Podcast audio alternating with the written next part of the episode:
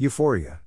CoreLogic's home price insights revealed that home prices rose 20% YI in February despite real average hourly earnings declining minus 2.678% YI. That is euphoria. Or stimulipto, as I like to call it. No, the Federal Reserve still hasn't removed its staggering monetary stimulus. Notice that M2 money stock is still growing at a torrid 11% pace. 20% YI home price growth in February?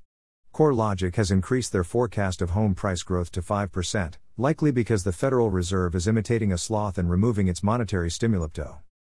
Of course, there are other assets growing at lightning speeds. U.S. regular gasoline prices are up 75.4% under Biden. Foodstuffs are up 57.2% since Biden was installed as president. At least ground beef is only up 16.8% while the fine wine index is up 25.1%. Speaking of wine, Hitching Post 2 in Buellton, California must be suffering from rising food and grape costs too. I highly recommend eating there and using their HP magic dust at home. Not to mention their spectacular wines. Roast artichokes, anyone?